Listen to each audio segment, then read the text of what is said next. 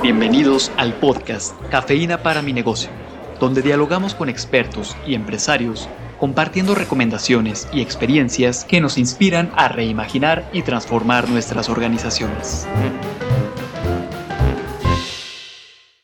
Hola, bienvenidos una vez más a esto que es Cafeína para mi negocio.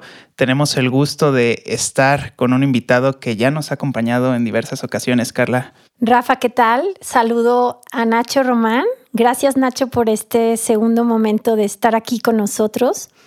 Y hace un momento platicábamos eh, que hemos tenido una frase recurrente en estos días por diferentes empresas y empresarios, sobre todo no tan pequeñitos, pongámosle que ya son más pequeños empresarios, por arriba de 15, 20 personas, pero la constante es, no hay gente que quiera venir a trabajar.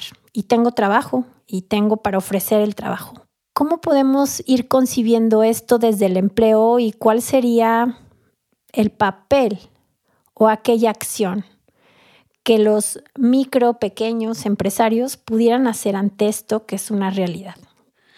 Uy, mira, finalmente, todos los humanos trabajamos. O sea, trabajo es igual a fuerza por distancia y la señora que está chambeando en su casa, haciendo el desayuno, cuidando a los chamacos, a los abuelos, está trabajando. La persona que está en la calle tragando fuego, vendiendo mazapanes, está trabajando. La gente que está desde su casa vendiendo bolis o saliendo a vender hot dogs está trabajando. En otras palabras, sí queremos trabajar y trabajamos. Y de hecho, si algo caracteriza a México, es que muchísima gente, alrededor de 25% de la población ocupada, trabaja más tiempo del máximo legal permitido. Ahora, aquí la gran bronca es que eso no quiere decir que la afirmación sea equivocada. No quieren venir a trabajar. Claro. Ah, eso implica una lógica de desplazamiento y eso implica una lógica también de subordinación.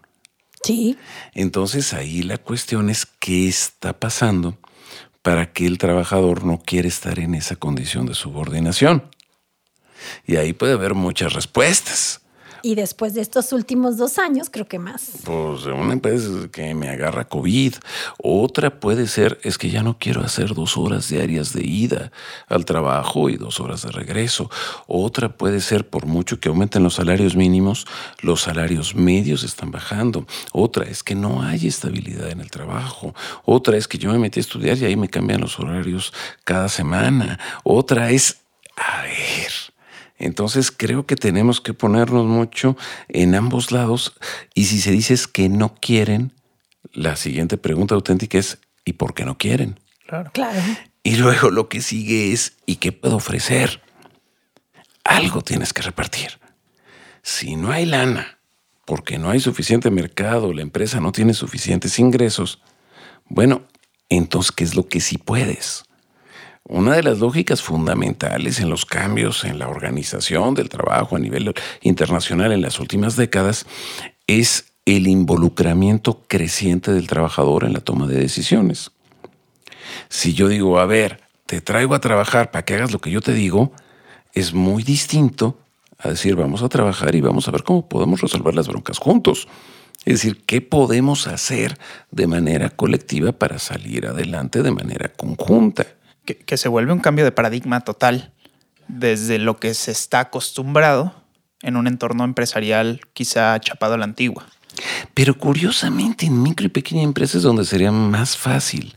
Es decir, porque está menos acartonada la lógica de la estructura jerárquica y que podría permitir precisamente mayor espacio de diálogo me parece bien interesante esto que comentas, Nacho, porque evidentemente este comentario con el que iniciáramos esta, esta plática partía de identificar el único factor como el salario. Cuando hay una diversidad de factores con las que se puede realmente, voy a, voy a decirlo así, como ofrecer condiciones distintas que realmente inviten al trabajador a formar parte de esa estructura. Algo hay que poder ofrecer. Si la empresa no puede ofrecer algunas cosas, bueno, ¿qué otras sí puede? Estabilidad laboral. No te puedo pagar mucha lana, pero bueno, pero sí te puedo asegurar que no te va a correr.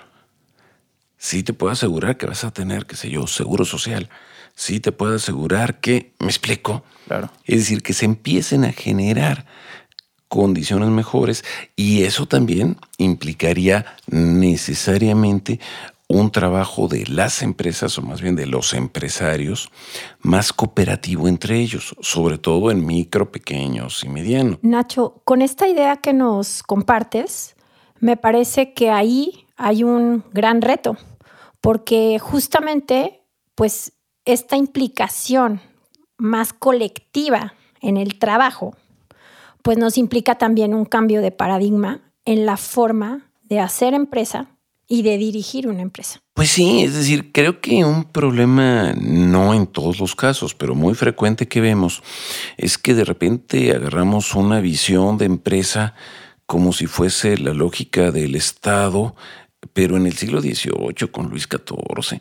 Es decir, cuando se le preguntaba a Luis XIV qué es el Estado, eh, pues Luis XIV decía, pues, le te hace el Estado soy yo, aquí yo soy el chido, ¿no? ¿Qué es la empresa? A la empresa soy yo, el dueño, el empresario pues sí, pues muchos no van a estar contentos de sentir que están trabajando para algo que les resulta completamente ajeno. Pues claro, lo bueno que ahí vamos caminando con diferentes iniciativas que hay en el ITESO, como para que los empresarios se vayan dando cuenta, pues que la empresa no es una sola persona. Entonces, por eso es muy importante el ver qué otro tipo de cosas se pueden repartir. Y puede haber 10.000 ejemplos. Compras en común ahora que la inflación se está botando. De tal manera que puede haber mejores condiciones, no por un aumento de la lana, sino por una reducción de los costos de las compras para los trabajadores. O facilidades para la lógica de transporte, que facilitar el que haya un transporte empresarial que reduzca eh, las condiciones difíciles para el trabajador. O apoyos de, qué sé yo, útiles escolares para los niños. O, es decir, ese tipo de cosas se vuelven muy importantes en periodos críticos. Nacho, y para poder cerrar con esta idea que me parece que es muy puntual, es hay que voltear a ver hacia afuera, identificar bajo el contexto que evidentemente es retador, que evidentemente quizá no presenta las condiciones para que podamos ofrecer una gran cantidad de, apoyos quizá a los trabajadores, pero sí hay condiciones para, para jugar bajo esas reglas de juego, voy a decirlo así. Sí, exactamente. A ver, es asumir en serio esto de que vamos en el mismo barco.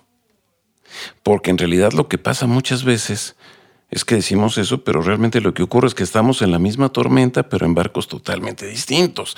Entonces necesitamos ahí pues tratar de generar lógicas un poquito más equilibradas entre los diferentes participantes en la vida de las empresas. Nacho, gracias por habernos acompañado. Nos dejas pensando en esto y me parece que cuando nos escuchen será una gran lección para ponernos a pensar. Gracias. Un fuerte abrazo y muchas gracias a ustedes. Gracias, Nacho. La cafeína comienza a hacer efecto. Compártanos sus impresiones en la sección de podcast de nuestro sitio web universidadempresa.iteso.mx.